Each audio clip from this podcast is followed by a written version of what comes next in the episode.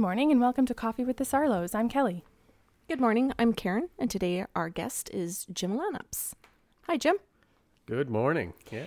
Jim has been here before, so if you're a first time listener today to this show of Coffee with the Sarlos, go back to the archives on the main page by sarlo.com, Coffee with the Sarlos, and listen to the other shows. It's very important actually because you're doing um, shows chronologically with what you're discovering, right? Right. Okay. So yes. Jim, can I first start and ask you? Yeah, yeah. Just tell people why you're here. Oh, gee, man, uh, this is uh, this is all part of a very long uh, uh, family investigation. I'll call it. I started back in 2008, 2008, 1998, actually.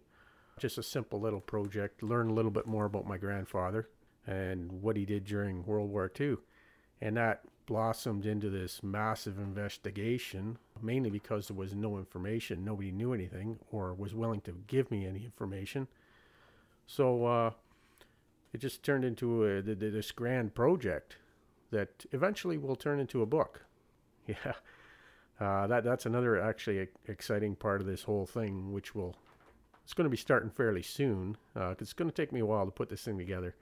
This is podcast number four, so the first three have a lot of information in it, and beyond what's in the podcast, there's even more information that will will be in the book. Uh, you can't you can't put everything out in a podcast. We'd we'd be here forever, and you probably wouldn't understand some of it. So uh, yes, it is very important to go back and, and you know if you want to understand fully what I'm doing today in podcast four, if you go back and review the first three, you'll get a better uh, uh, situational awareness for where we are today. In addition, because some people who are listening for this first time are probably wondering what the heck we're having you on the show for if you're doing an investigation. But the, the large part of this is because you come in for sessions.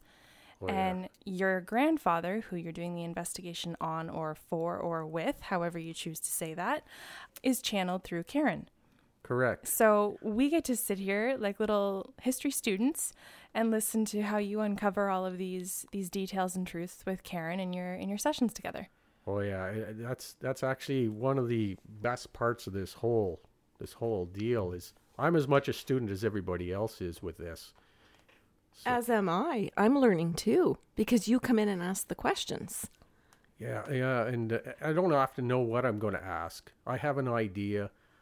I'll, I'll write down on average anywhere from three to ten questions, understanding that you know it didn't take me long to realize that ten questions was way more than I was ever going to get into in an hour session. Because one question uh, about an unknown could take us anywhere, and, and you expand on that unknown as you go. So you, sometimes we only do two questions. We get done, might get done actually, because everything we're getting is new, and certainly new to me. Uh, and from that, I go home and I try to research it as best I can. Now, most of that research right now is is internet based. Why internet? Uh, well, it's easy. It's it's cheaper. It's faster. If I was to fly over to Holland, Germany, or Poland, where this story takes place, that's going to cost me an awful lot of money and a lot of time, especially if I don't know where I'm going and why I'm going there. So this is basically my homework. I, I- I'll do all this. I'll call it my homework. Uh, I put it together. Then I'll come up with an itinerary somewhere, and I'll, I'll fly over there not too long from now, and uh, I'll know exactly where I want to go and what I want to do when I get there On your field trip, on my field trip. With Karen remote viewing you. Oh, certainly. So, Jim, can you just give a little bit of your own background as to why you are somebody who's interested in actually investigating something like this? And I mean, I know for some people listening, it's a case of this is your grandpa, so there's a personal interest in knowing his history. But I mean, a lot of people don't know their grandparents' history, and they don't they don't care. Yeah, my my grandparents, we, we were quite young when we went to visit them. So you know, you don't go up to you know you're three or four years old. You don't go to your grandparent and go, so what did you do during the war, right? I mean, you don't even know they were there at that point. You don't, you don't care. You're just there to play and do your own thing. You just happen to be at grandma and grandpa's house. So that conversation never came up. I never heard anything about it. The interest started coming when an uncle of mine put together a family book, and uh, I got a copy of it home, and and it's actually a great book. It's got lots of good stories in it. When it came to the war part, well, before I get there, I'll say that you know, I joined the Canadian Forces back in 1990, 1999, I almost said 1999, 1989, and so I had uh, uh, you know interest in military. When this book came out and I started reading it, there was a chapter on the war years. They grew up, as my parents did, in Holland during the Second World War. So I, I kind of keyed on that chapter. You know, this this ought to be cool, right?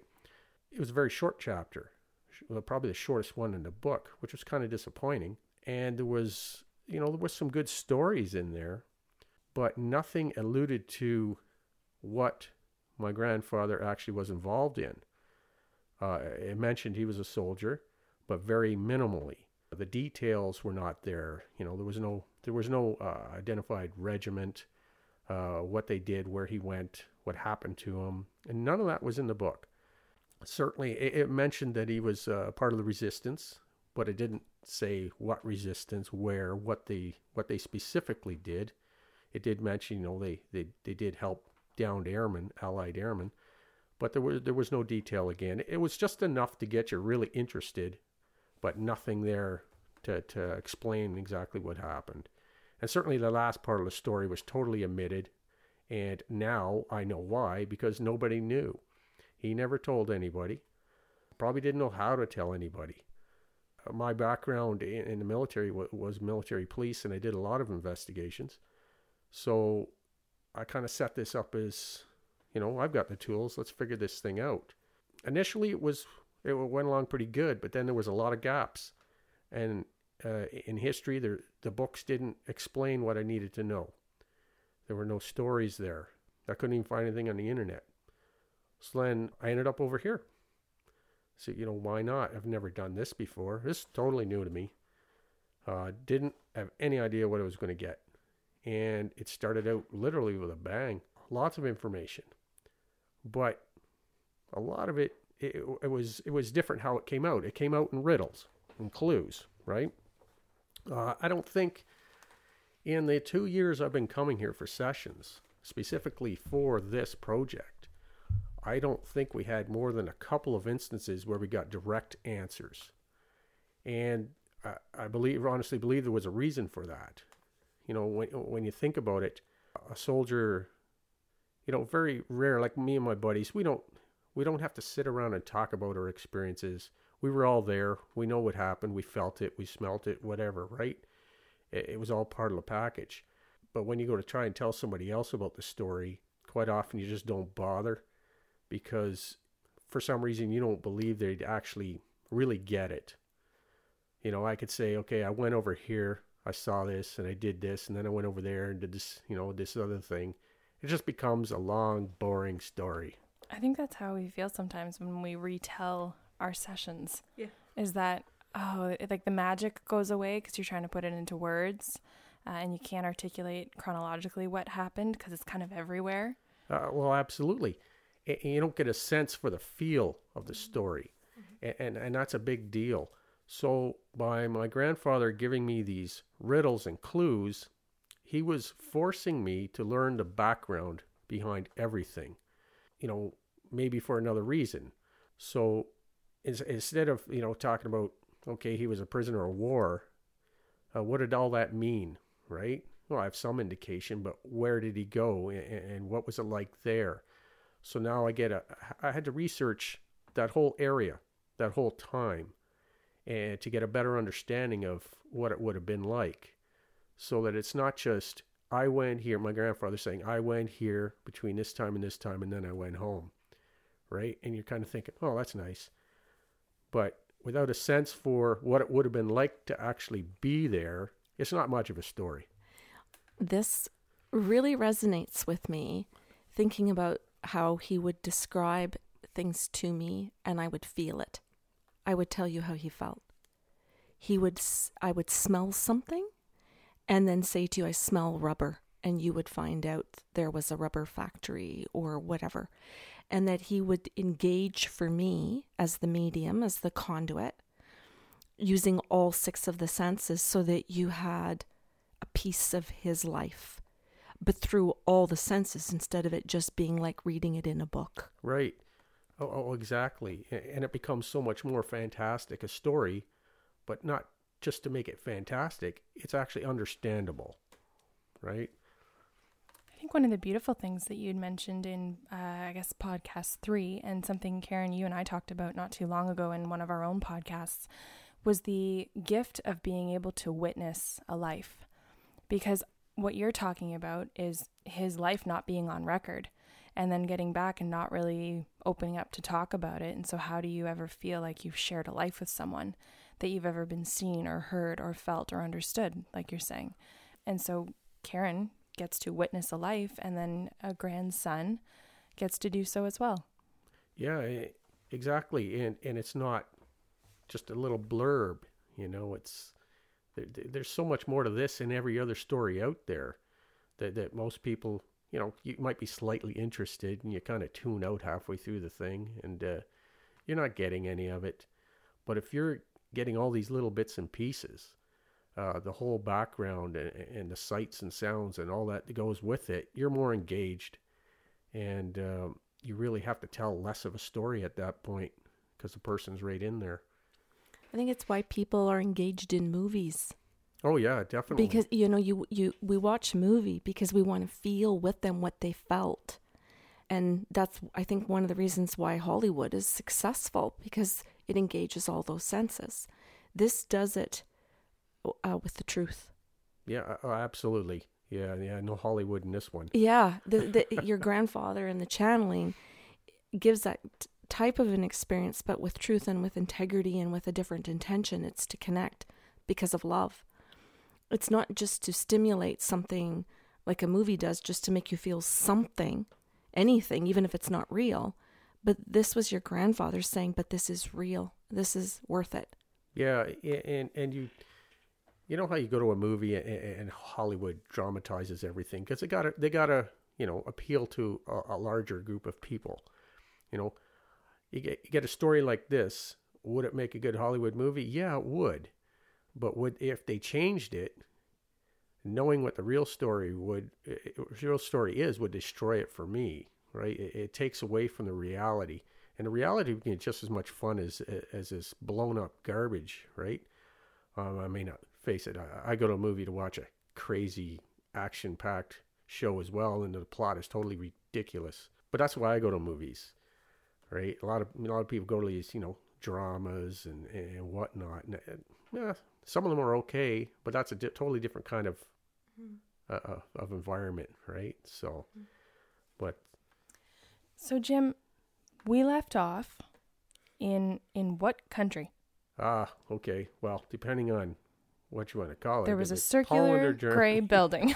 yeah, yeah, yeah. I- I got I got notes today because this is pretty technical, and there's a lot of jumping around, and and I really didn't want to lose myself, let alone any listeners in this, which might happen anyway. But you know, so we need to lose the few listeners right now while they hit pause and go listen to one through three, and then we're going to pick up where we left off. we're gonna pick up. Uh, uh, well, just a quick. Uh, well, we pretty much did a bunch of the review of, the, of podcast three right there, but in in that podcast we determined uh, the classification my grandfather was given as a prisoner.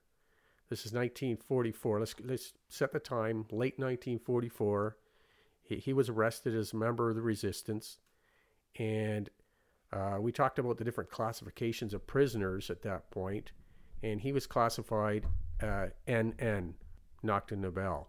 Okay, uh, that we explained a fair bit in podcast number three. So I'm not going to go through that again. Uh, that'll just take a lot of time.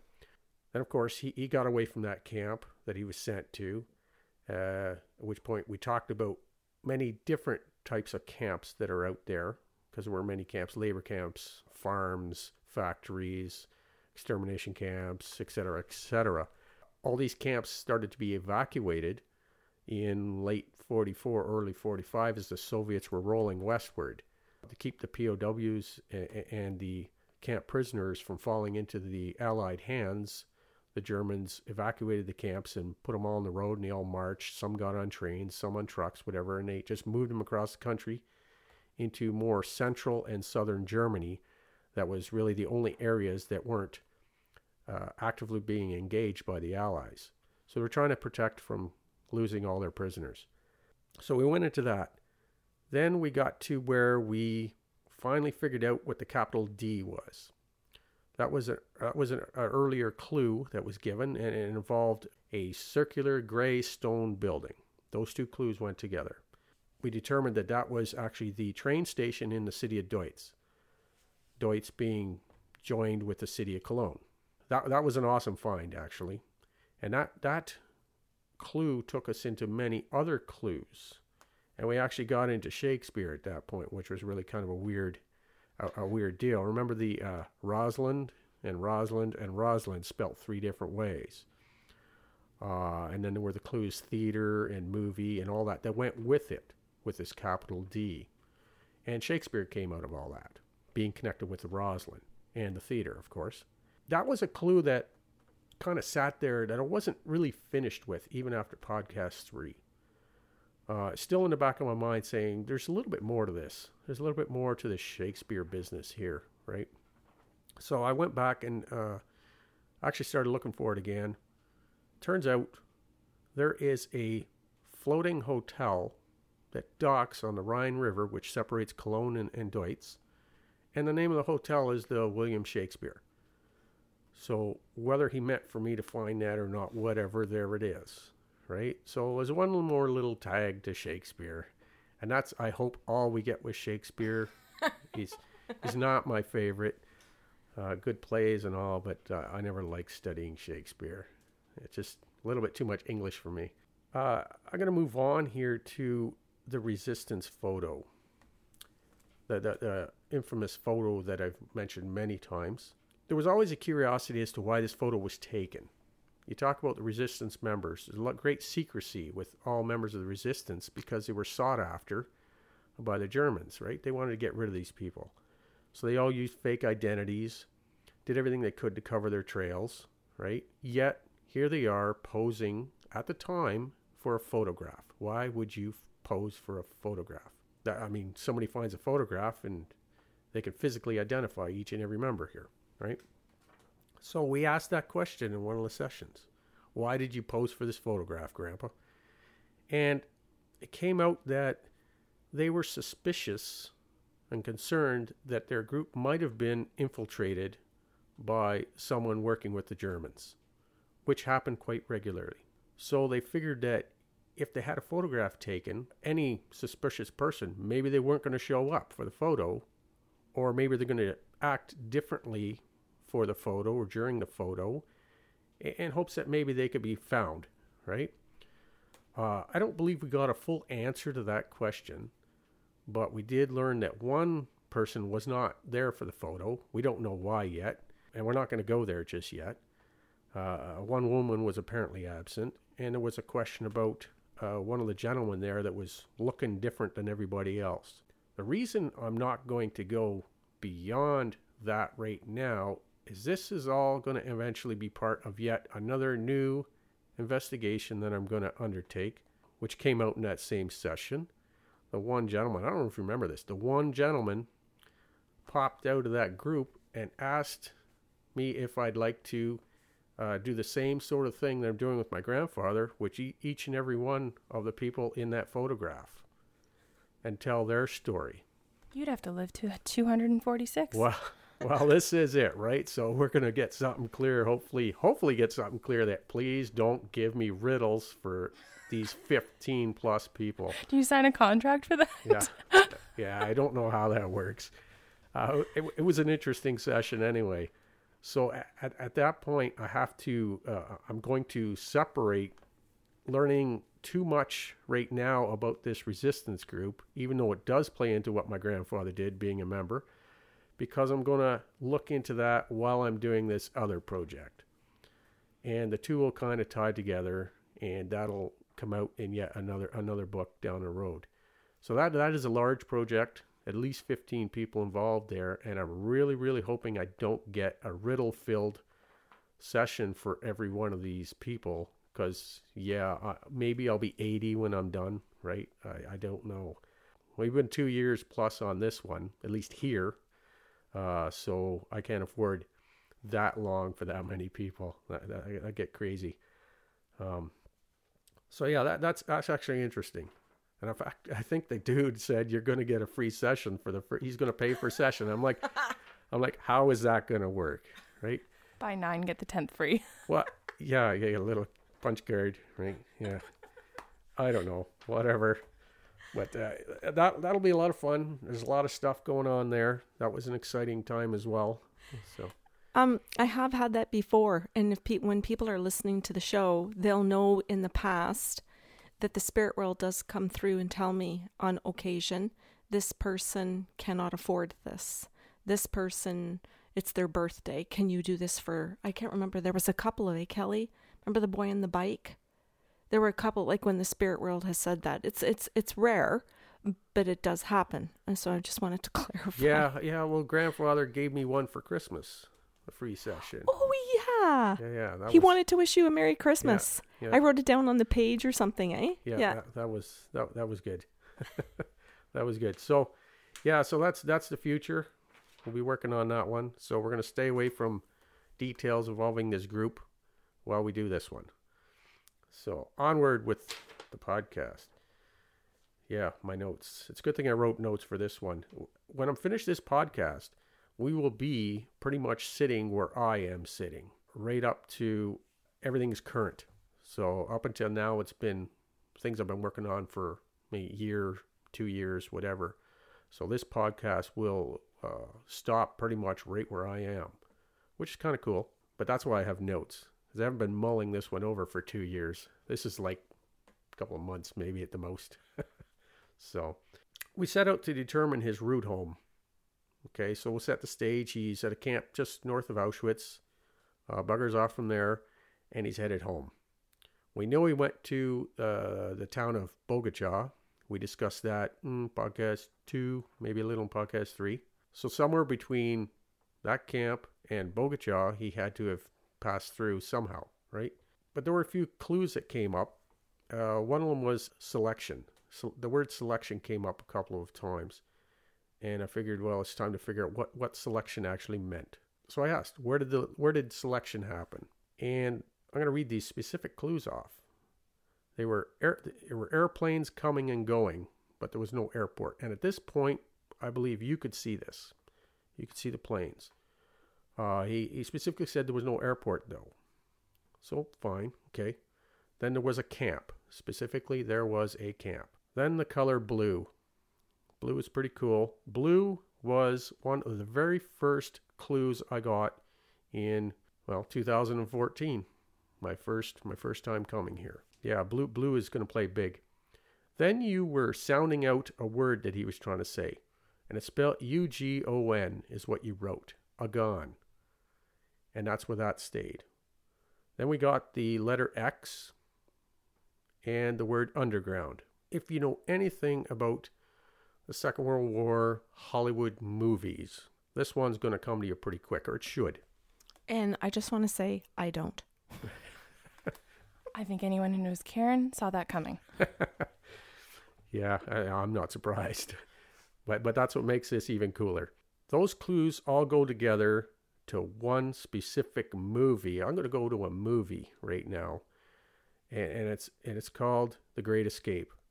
Very famous movie, and and it's around a camp in Zagan. Zagan, Z A G A N, sounds a lot like Agon, which you spelled out.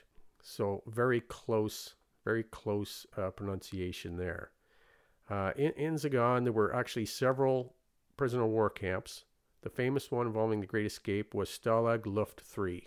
Now, Stalag Luft, that's mainly, Stalags are for non commissioned uh, soldiers, prisoners of war.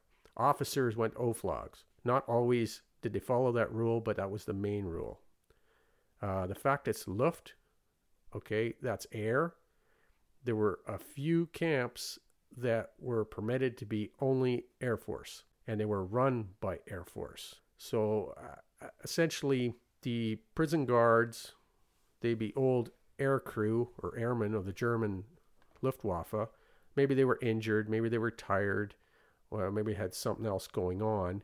Uh, they couldn't fly, so they give them another job, and they allowed them to set up camps. And these were specifically run by these air crew members, and the people, the prisoners of war inside, were mainly air crew, Allied air crew that were shot down and captured.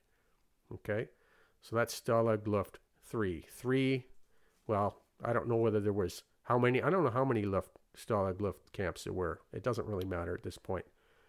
But that's where this Great Escape movie uh, uh, was based on, and it was an actual event that happened. We've got underground. Underground refers to the tunnels that these prisoners dug in this camp, which is part of the movie. And before I go into underground too much, Do you mean that was their job? well, it was well, not their job specifically, but this is what they did. They were trying to escape, so they dug tunnels. okay, sorry. You were thinking maybe they're mining or, or some sort of thing. Yeah, no, I'm sorry. Uh, that's that's all right because we did get into a bunch of places uh, earlier where their jobs were to uh, mine through mountains or whatever to create facilities, whatnot. This was escape tunnels underground. The X clue refers to Big X. Big X was the code name for the RAF officer Roger Bushell that was in charge of the escape committee. He had a code name Big X.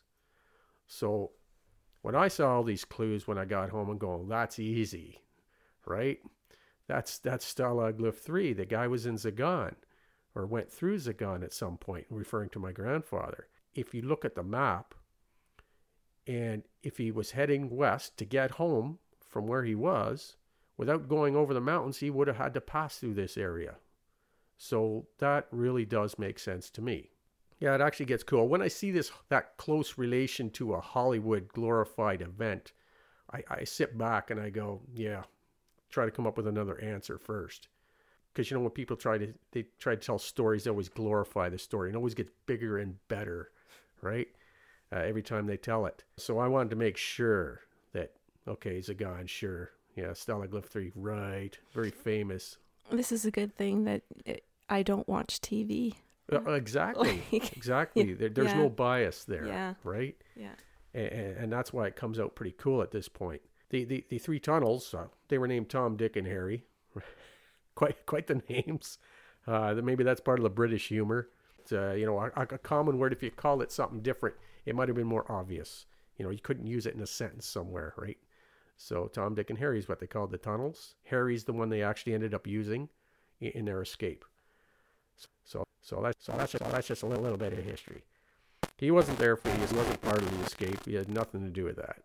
So he went on to tell us that he came across this camp on his way home. He didn't go into the camp. He actually slept outside of the camp. But when he was there, he observed uh, uh, lots of kids running around and, and doctors. So he thought at one point he might have been an orphanage or something.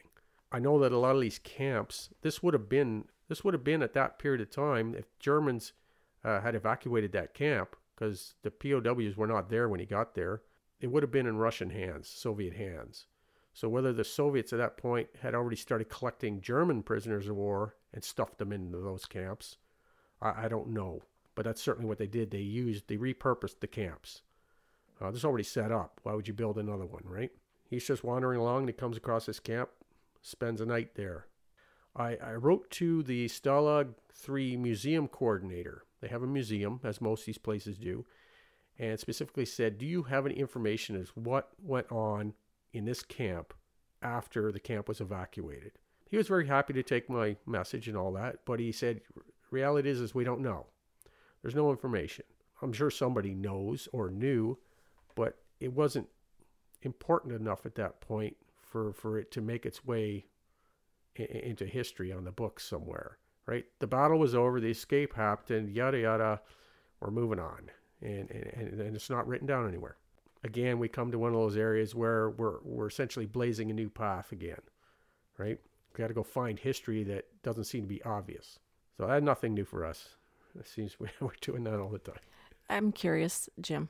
Is that because Canadian and North like North American history books just don't write it? Like if I if I'm a student and I'm living in Germany or in Holland, Do they have that information written down? Is that part of their history? I, I don't believe they do in this case. In a lot of cases, they do have different history books and, and Okay. different different things written in because it's more important to them than it is to us. We're hmm. like living way over here. We never had the war on our soil, so it's you know that little piece of a very large chunk of history and points in history wouldn't amount to anything for us. And I think in this case, it didn't amount to anything for anybody. The, the fact that the war was moving on, the Germans were pushed out of that area, and the Soviets were now just occupying that spot, wasn't big enough to, to put in the books to any detail.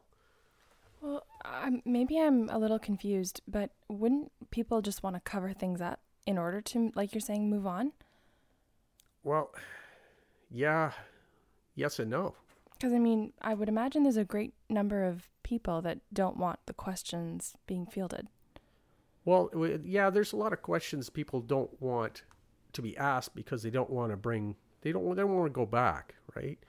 And I, and I would imagine for a number of reasons Oh, oh, to de- take responsibility for what happened. Oh, oh, definitely. I don't know why this is not recorded. I, I can't see anything yet. I can't see anything yet that would have, would be covered up in this area, right? Anything unusual, anyways. I mean, I should unusual is not the right word to use.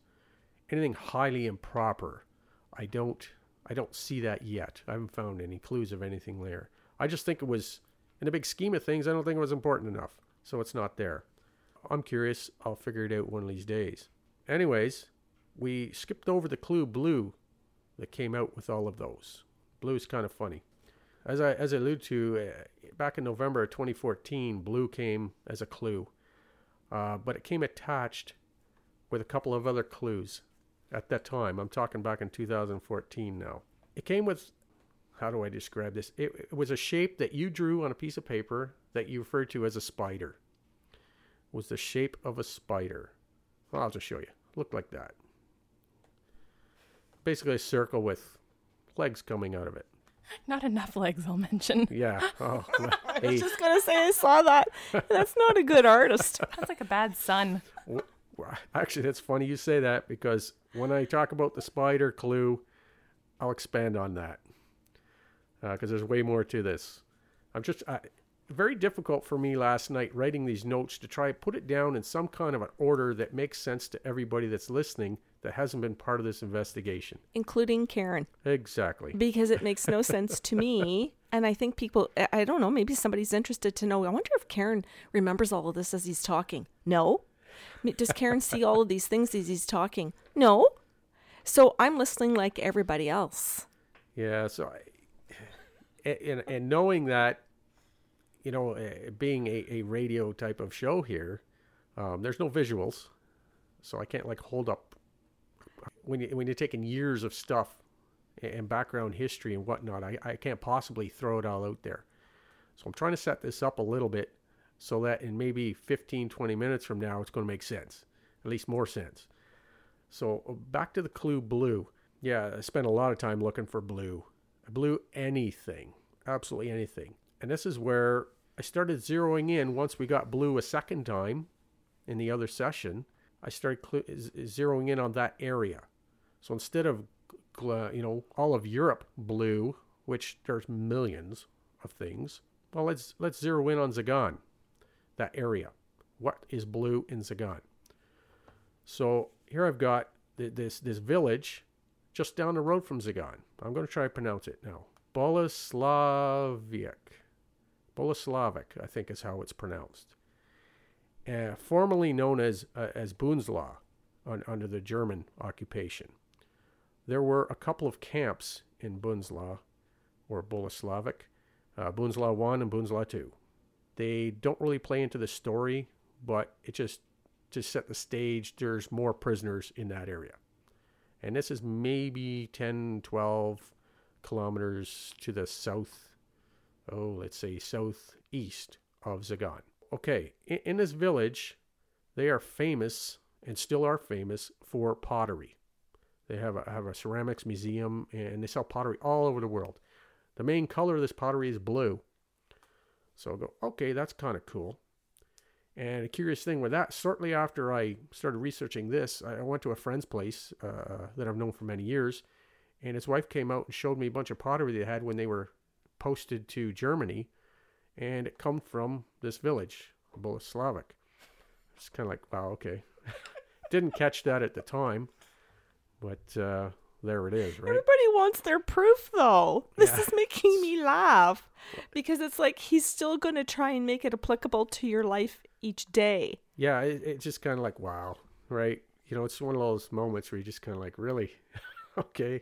And, and it is kind of a chuckle. Then just outside of Boleslavic is another itty bitty little village that is now incorporated into the town today. And in this in this uh, little area is a hotel called the Blue Beetroot Hotel. Kind of a weird name, but Blue Beetroot Hotel. And there's a story behind that.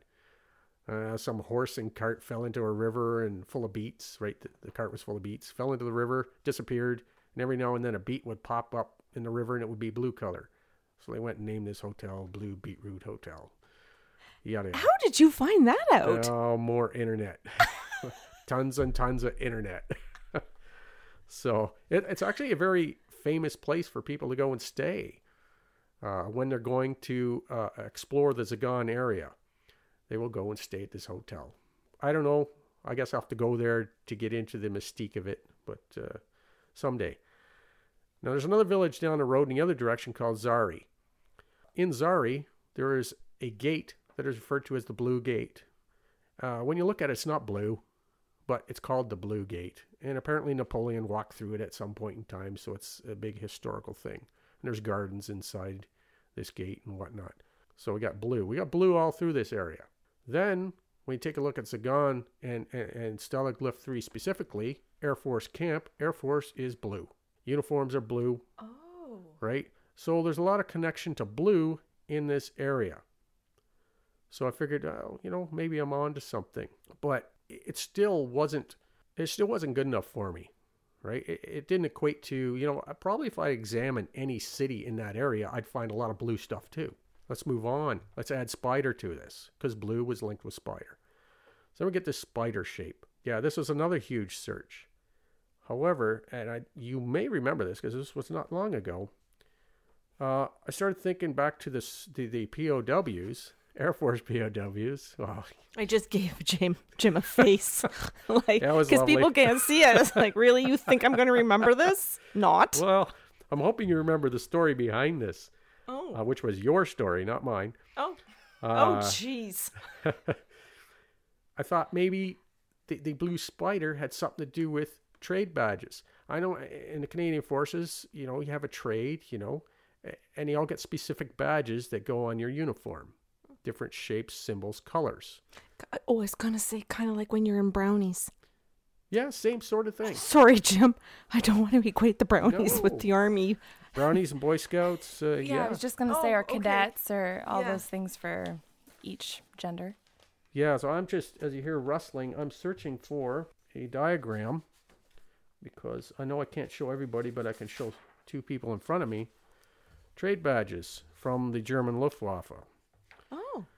Now, holy! I remember when I came in and I showed you these trade badges, you had this story that you had seen something like this the day before. I think you said you were doing your getting your hair done or something like that, and they kept popping up in front of you, different shapes and colors, and you couldn't figure out what the hell was going on. Yep. I was getting my hair colored. There you go. See your story. yes.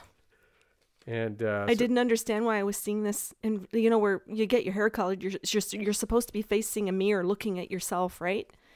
And all I could see were these images. Right. And I came in a day or so later, and just before I showed you the picture, my grandfather said, I'm about to blow your mind with something. And, and I showed you the picture. Not that one, mind you. It's hard to arrange papers in the proper order here. It's a little bit more specific to this. It, it was a, picture of two specific badges, and they looked a lot like a spider, and they were blue. So I basically said, well, could this possibly be what he was referring to when he referred to a blue spider? I mean, you can see him on this other piece of paper. They were they were something like this, right? But again, it- it wasn't wasn't hundred percent for me based on the diagram you had drawn. But I said, you know, what's a possibility? Who knows, right? So then I, I had a moment where I was sitting there and going, wait a second here. Knowing my grandfather and how creative he gets with his diagrams, his his clues, etc., I decided to have a closer look in a, in a different way at the village of Boleslavik. And I pulled up Google Maps, pulled up the, the city, and I changed the color settings. And when you look at the breakdown of the city and the road map, That's the spider. it looks an awful lot like a spider. Holy crap. They they designed the roadway in a circular fashion around the core of the city with roads shooting out from it Yeah. that look like legs. And I go, is it possible that that is what he was calling the blue spider? Ye- Huh. Yet I still wasn't I still wasn't happy with that even though it looked like a, a blue spider. Last night was an incredible giggle moment for me, which often happens when I think I'm on the right track. An investigative tool that we were trained to use when doing any investigations was to do a thing called a link analysis chart. You can do it with either squares or bubbles, round circles, and you write in a clue or a known fact into your your your main piece of evidence that you put in this bubble. I'll use bubbles. And from there, you link other clues that you know are associated with that clue or that piece of evidence.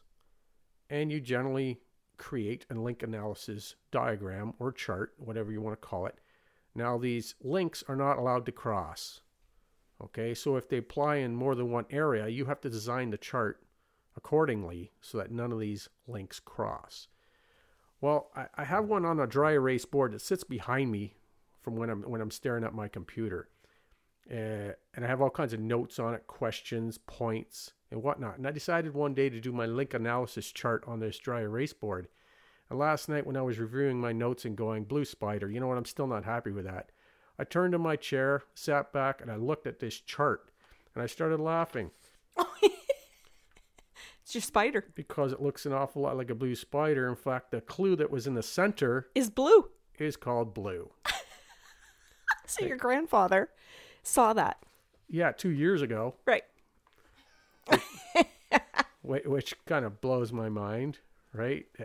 Did he know two years ago that I was going to create this silly diagram, right? That Oh, Jim.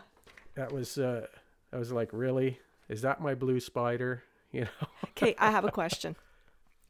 How does that make you feel? well, it's it makes you feel part of a part of a huge, huge uh, uh, thing. You know, like like really, he knew I was going to do this. Um, that's that, that that's really amazing.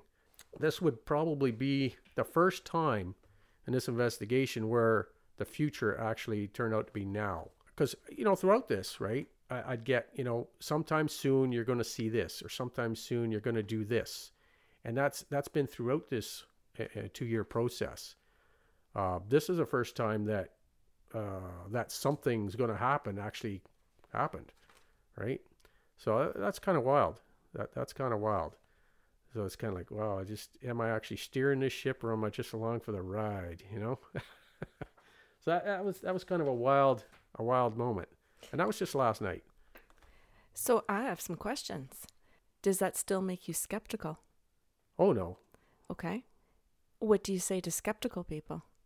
Skeptical people. Uh, skeptical people are generally people that refuse to believe. Right. Refuse to believe for for a number of reasons. Yeah. right? They just it's it's not their normal. Uh, it's not how they were taught. They don't want to be put out there and, and looked at as the the weird person, the odd person, or whatever word you want to describe that. They they don't want to really trust what they're what they're feeling, and, and end up being skeptical. No, certainly I was skeptical. Course, I was skeptical when I started this whole process. Never been there before. It didn't take long for that to get picked apart, though. I mean, you couldn't come up with another reason why. Like, why was I getting that? How can that be right? There's no other reason. So yeah, I know that that's cool. That's uh, that's incredibly cool. So that makes me go, okay. So when you said I was going to see this at some point, now I'm sitting there waiting for it, as opposed to just you know it'll happen whenever, right? I'm kind of like, okay, maybe today. I got nothing to do right now, right? you know. So uh, yeah, looking forward to more of those. Okay, I have another question. Do you celebrate that? Celebrate it. Did you like you said it's a giggle moment? Is that Oh, yeah. your celebration? Like I have a happy dance, Well, but do you, is the yours your giggle? Yeah, essentially, yeah. It, it, it always made me laugh. Like uh, one of the podcasts i talked about, we talked about the uh, um, the path in the field, in, in the camp, and how I got on that track, just sitting there watching TV. I got bored, turned the turn turn the channel, and and the, the movie. That's funny. just thought of that now. The movie The Great Escape was on. and they were walking in a circle, creating a path inside the camp, right? So you know, there's Do another. you feel like you're in the twilight zone now? Yeah. Wah. hey, stupid! How come you didn't figure this out earlier, right? Yeah, a- a- and and take that a step further. Um, before that, when I was sitting there frustrated with why I couldn't figure out what camp he got sent to, right? What camp? Where was this bloody place? Tell me you went somewhere, but not going to tell me where it was. And I, I'd sit in my chair in front of the TV and just I, I think doing many things at the same time. I work best that way. Pull up my iPad, there's a commercial on, and I go, I'm going to check something else out. Thought come to my head. And I look up, and there's a commercial for Schindler's List, a movie that's coming on, well, which is about Auschwitz. Now, he didn't go to Auschwitz, but he wasn't far from it, right? 10 kilometers. So, like, why all of a sudden did that commercial come on, right? Kind of makes you go, hmm, right? So, uh, you know, all those things you look back and you go, wow, I could have figured this sucker out a long time ago, right? Think that's how a lot of people feel about relationships. yeah. Oh, yeah. Let's stay out of that one. so, yeah, there's there's my spider. I believe that's my spider. If not, I'm going to use it because I know he was in the area. So it works. And, and, and I haven't found a real blue spider. So we'll, we'll take that one. But both blue and spider were also linked with freedom. I couldn't figure that one out. Uh, essentially, was he free? I, I don't know why he would have was any more free in Zagan than he was when he left the camp. And I don't think he really felt free until he actually got home. So what how, the, the term freedom can be used many different ways here. I know nothing about the Great Escape, but would the escape itself be the freedom? Well, this is where I was kind of going with this. Is that his journey home? Well, well, where I was taking the freedom in relation to the Great Escape was is like whose freedom was he talking about? Right? Was it his freedom, which I don't believe he felt yet? Uh, was he talking about the uh, the freedom in conjunction with Stalag Luft three, the prisoners escaping? Right? All of those clues jumbled together. He might not have even been referring to his own freedom. In a sense, in, in a sense, the word selected as well right? Selection. Was he the one that was part of the selection? Or was it the selection of the members that were going to escape? Because not everybody in this huge camp, huge population, uh, was going to be able to escape. So they actually sat down and decided who was going to be permitted to leave. There was a selection process. So it's possible that it was their selection he was referring to. Did the selection clue also not go with the big stone circular building where the selection actually occurred? I thought so, and it still might, okay. right? It's there might be, uh, you know, uh, a more proper selection to you know location. Um, there was selection certainly in Deutz, uh, near that train station, but I haven't got a lot of information on that yet. That's that's another uh, area that there's not a lot written down on. Certainly, there was had to be selection. They selected uh, Jews and gypsies and whatnot, and what they were going to do with them there. Uh, that was a collection point, and maybe they it was a selection as to you're going here, you're going there, get on this train, you know, go out this door or whatever. That's all kind of a selection. So when I first started with the selection clue, I was thinking, you know, eh, the more common selection was, eh, you know, you're going to get to work and you're going to die. That was where people would think selection in these terms. But I haven't placed him in a location where he was given that uh, that process. And certainly there's still room for that to have happened in one of his locations, but we haven't gotten there yet. So this is just kind of a this is where I think it is, but it hasn't been a final it's not a finalized point yet. but it's it's all very interesting. Then we're going to go on to the, the airplanes coming and going, right? But there was no airport. And I couldn't figure that one out. I think, is that like a metaphor for the prisoners of war, right? Their Air Force. Some of them coming, some of them going. Maybe. But I think more importantly, at that period of time, when he would have gotten there, there was a very big battle going on uh, between the Soviets and the Germans. That was that was the front line along the Bober River, which is just outside of Zagan. And the Germans were holding the west side, and, the Soviets were on the east side. And the Germans were trying their best to, to not allow them to cross that strategic point, that river. So it was a massive battle. It went back and forth many times. Who was who was holding the area and who wasn't. So I think the airplanes coming and going was actually the aircraft, you know, strafing and bombing, uh, literally. So uh, I think that was uh, that's where that one is. Yeah, this area was was was a very big deal, and we're going to move on from Zagan because he made his way to the north along the east side of the Bober River. Uh, that's important if you're trying to picture this uh, on a map. Uh, from Zagan, he would have gone, I'm just going to say north because it's pretty much close to being straight north. Uh, the river turned and headed straight north at that point. And he would have gone through many bombed out areas, whatever. At one point, I, you know, I asked, was he with a group of people? And he said, no, I'm alone, right? And then we had him going to one location and doubling back. And this is where you started writing backwards on the paper, right? Your famous backwards writing skill there. And he said, yes, backwards, right? Because we were trying to figure out, well, why'd you go here? And then all of a sudden you're over here. Where were you first, right? And he was trying to get the point across that he was all over the place. He was, you know, forwards and backwards, uh, just trying to get somewhere. He ended up going to Bogacha at this point. But in an earlier session, he mentioned from Bogacha, he got into a, a vehicle with many other people, I don't know how many, and went down the road a short distance to another camp. Now, we never figured out at the time what that camp was, and I couldn't figure out what that camp was, but I had a couple ideas. So I came in for the session and asked, What camp did you go to?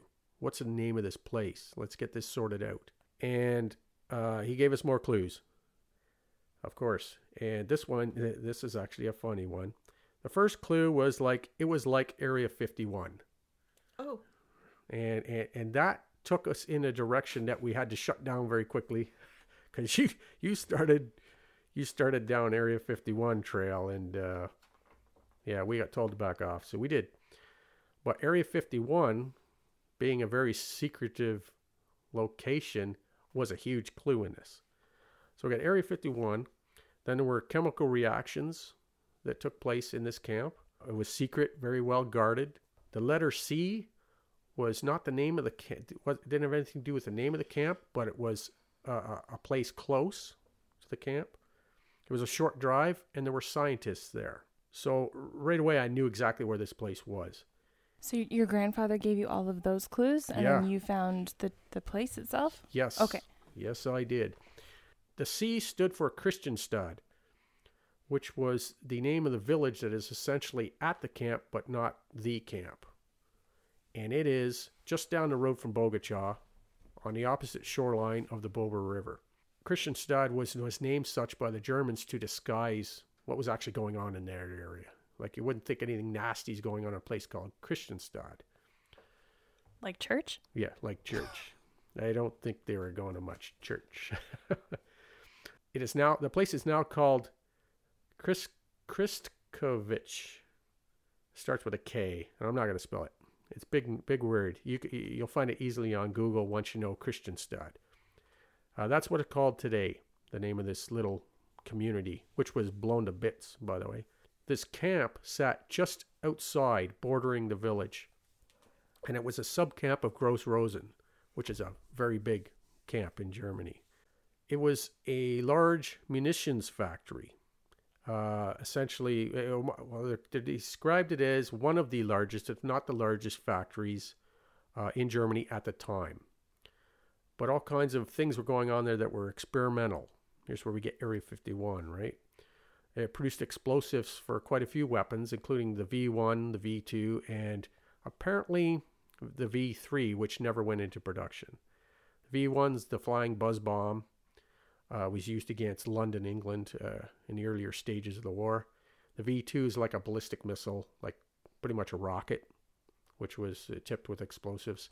And the V 3 was like a big cannon, but it had all kinds of problems, so it never went into production. But apparently, according to a couple of articles I read, people that were there, um, they said they made the explosives for these three weapons. Yeah, and, and the chemicals and the whole process was all a very new thing, hence the secrecy involved there. Plus, if anybody really knew what was going on in there, they probably would have bombed the hell out of it a long time or before they actually did. So there was a lot of secrecy there. I guess they stated that if anybody talked about it, it was the death penalty for them. So nobody spoke. In fact, nobody's still speaking about it. Just very few articles out there about it. Lots of questions. This area is heavily forested. Uh, apparently, there were some 800 buildings within this acreage, and I don't remember how many acres there are, but it's very large. Lots of stuff, rail railroads going in, roads going in, all fenced off. When the Soviets came in to attack this this camp, Germany sent a huge contingent of, uh, of, of soldiers and some SS to try and defend it. That's how important it was. Um, and that battle went back and forth and back and forth, and the Soviets ended up taking it over. They whisked away a bunch of the equipment and stuff back to their area, uh, which speaks of something, and secured it in, in the same manner as it was earlier. They again made it a secret spot. And they held that throughout the Cold War, and it was a very secret location. After the Cold War, the Polish took it over and still maintained it as a secret area. And apparently, there's some indication that, that, that NATO is involved in that area as well. Now, today, that the secret area has diminished within that large uh, area, and it's heavily fortified and guarded. Uh, but people can go through the rest of the camp area. But it is, eh, they've declared it very dangerous. They don't want anybody digging in the soil because of chemicals and potential explosives and stuff. But it's pretty cool site. You go on the web and uh, you can see some, uh, you know, lots of ruins and whatnot. It gives you an idea of the scope of the place. Very, very huge.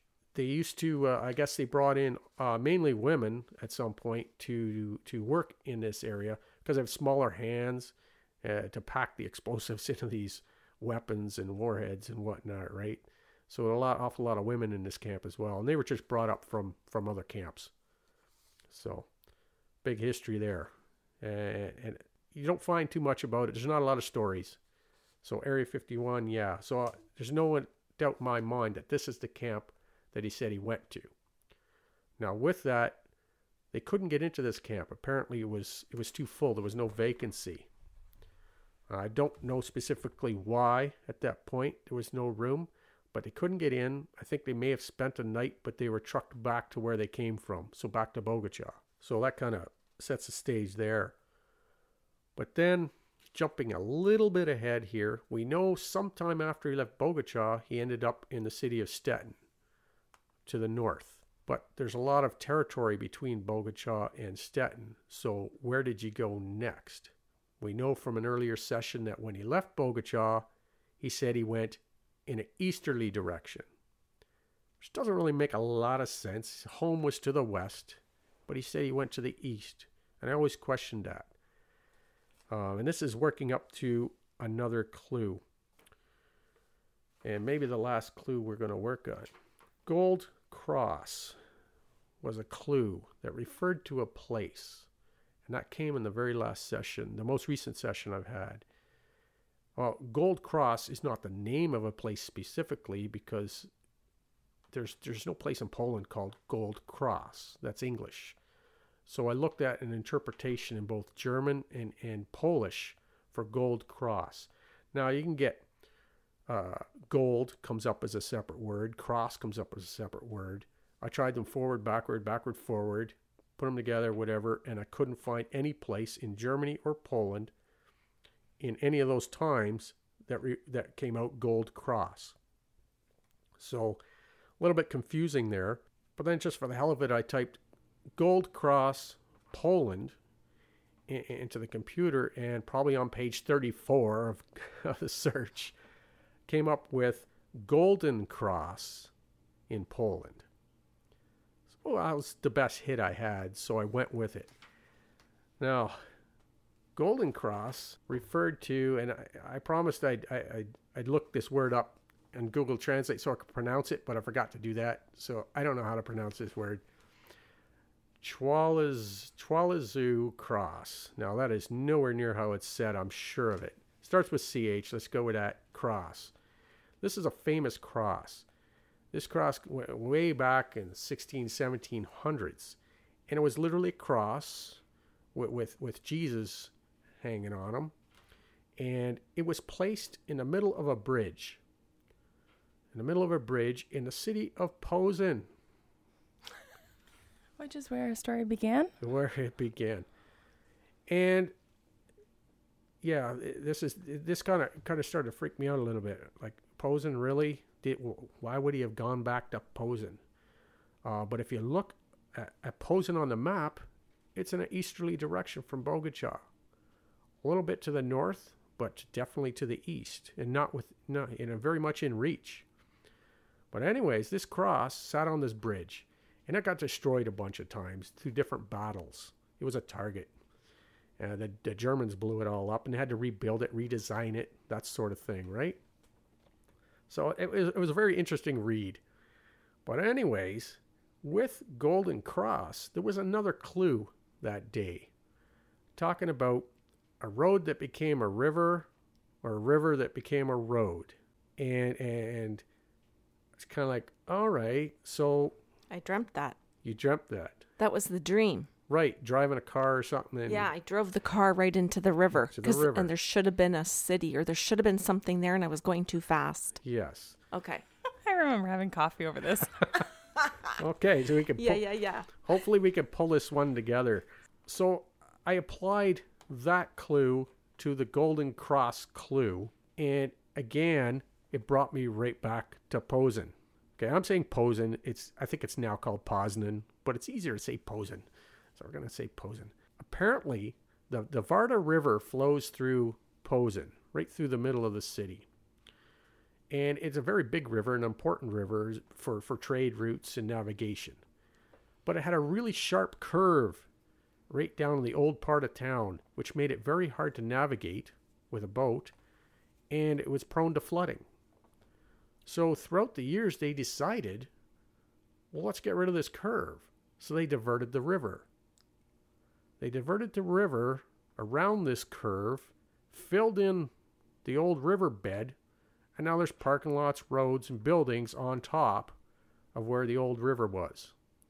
So the river was diverted, and roads were diverted, and are now a river, and the river is now a road. Oh my god. And the Golden Cross sits there. What? this is so exciting. So, This is all my dream. wow, and, it, and it's all here. so, the question comes to mind, other than that being absolutely uh, amazing that that all came together. Why was he there? And why am I dreaming it? Not that it's all about me, but what the hell? Well, well, for sure.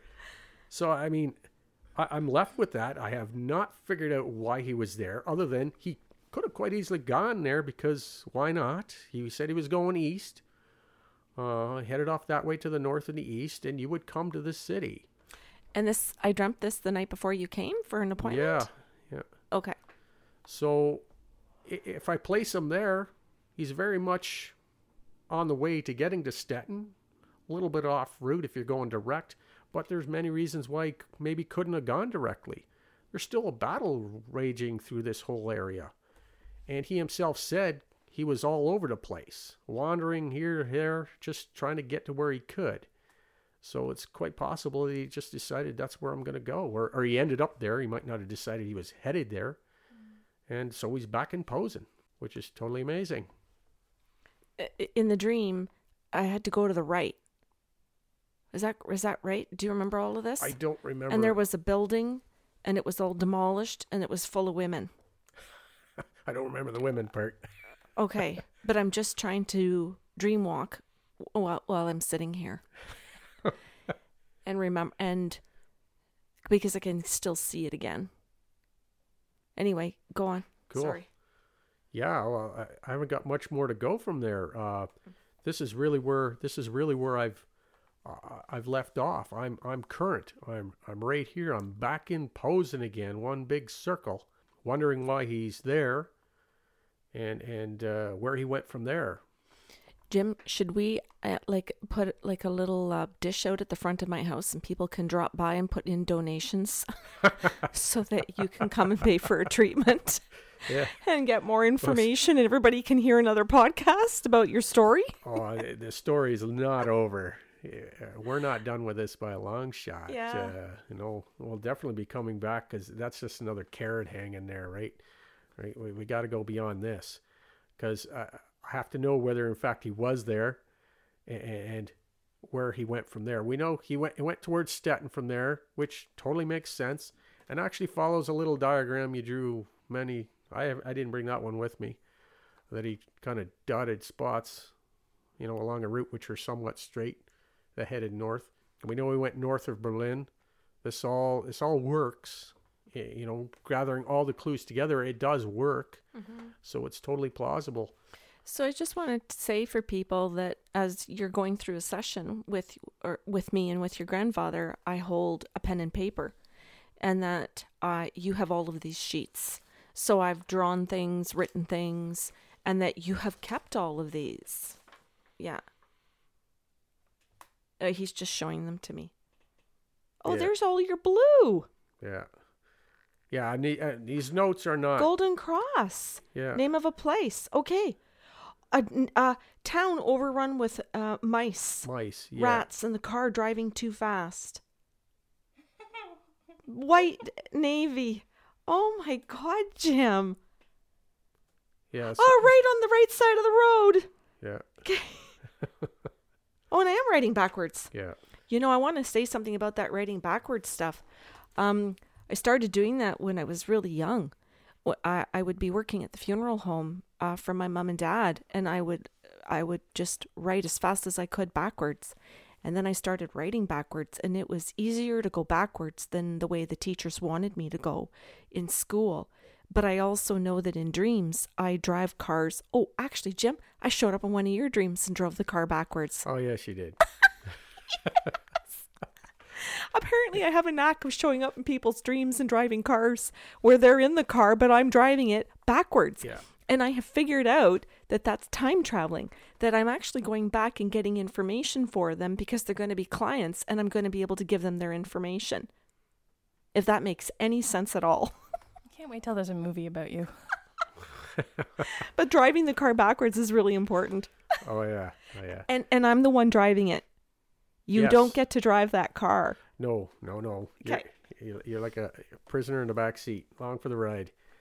Yeah, and backwards writing was one thing, but the letters are actually backwards too, which is really kind of interesting. So yeah. Jim, thank you so much. Oh, welcome again. This is uh, this is always a blast. This is uh, it's terrific. I, I I look forward to when you have these books and I have a question about the books.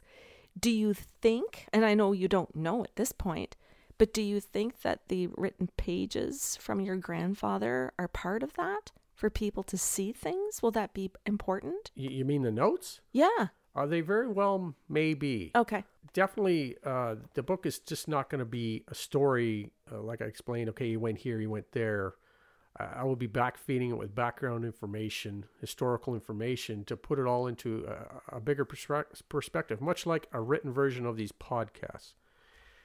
That is really cool. Yeah, it, it's to, for me that's the only way to tell the story, right? Otherwise, we're going to be looking at what a ten-page document. Uh, that does not do any of this justice, right? All all this work, all this background stuff has to play into this. Well, and everything that your grandfather lived through.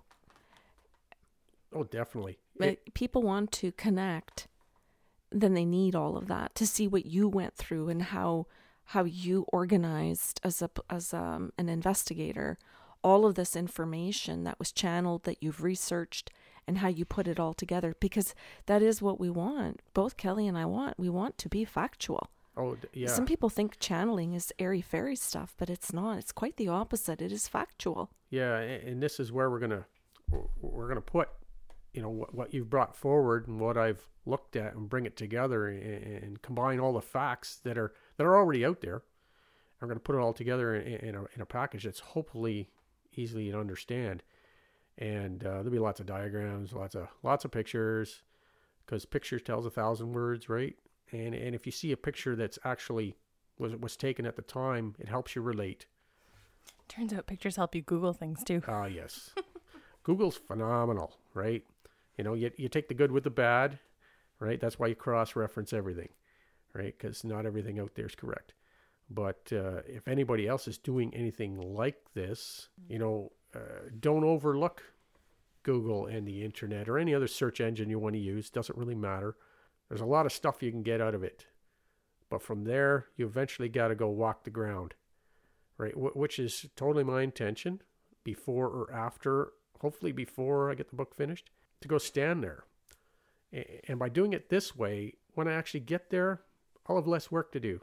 So I can enjoy actually being there, right? And I can, I can be kind of in the moment and kind of imagine rather than run around with a, you know, clipboard and questions and have to go grill people on the side of the road, you know, hey, you, what do you know about this place? I already know about it. So I can just enjoy being there and, and understand the place. And hopefully feel your grandfather. Yeah, oh, definitely. Because he's he's trying so hard to make sure that you still know that he's around and that he's still connecting with you. Yeah, and that will be the greatest part of it, right? It's like, okay, I'm going to go back to where you were and uh, hopefully be as close to it as you were, right? Without the war. I don't I don't want the war part. So uh, yeah, looking forward to that trip. Hopefully, yeah, hopefully I can do it in one trip, but I suspect it might be more than one. I wish you more than one. Yeah. I, I and I say that, Jim, like in in that coming from a place of that I wish more more experiences of love for you with your grandfather and meeting those people and hearing those stories and sharing the ones that you've learned too about that because somebody might need you as much as you need them. Yeah, it, it would be nice that other people can connect uh, similarities or, or like you know I never learned this about my family or whatever and maybe there's maybe they, they were in the same place maybe there's some similarities. You know certainly this uh, story is not unusual sadly not unusual so there there have to be similarities out there. Well and there's a need to know in order to heal. Yeah uh, yeah. Sometimes we don't get into what we need in our lives. That need to know uh, moves us in a different direction. Yeah yeah, yeah and uh, you know just the family saying well we weren't interested and so we didn't bother figuring out or asking him. Not that he'd have told them anyways you know what happened where he was his little adventure and whatnot but it's just there is a big gap. And the fact that nobody else was motivated i'm going to say motivated to be nice uh, nobody else was motivated to bother to figure the story out and to to find out where he was and what he went through right? To me that's a huge gap. You know like you look at any parent and you go like aren't you at all interested in what they did? Right? Where they've been? Uh, to say that well essentially they're saying uh, we weren't interested or we, did, we didn't care or whatever to me it doesn't matter that he wouldn't tell them i think maybe for some people they're afraid to trigger flashbacks or they're tra- they're afraid to to ask about a life that perhaps that person wanted to leave behind when they got home. Yeah, but the, the thing with flashbacks and that kind of thing, right? If you don't get them, you never get through them, right? Well, maybe that's a good educational point for people who are tiptoeing around a person and really truly don't understand what they need to go through in order to heal. I think you hit on something huge right there about PTSD, uh, or and not just PTSD, but all kinds of things that we go through that we do want to witness and that we do need to talk about it. We do need to feel it and be in it, and not try and push it down or back or behind or anywhere. Yeah, you don't gain anything; it just sits there forever. Right, and sometimes people don't have the memory to access it, and that's why Kelly and I can help. Yeah, poke around a little. Dreams. Drive the car. Lots of those cool little things, uh, yeah. right? Yep. Yeah. Thank you very much. Very welcome. Yeah, this is uh well, an adventurous time for me because I don't I don't like personal adventure.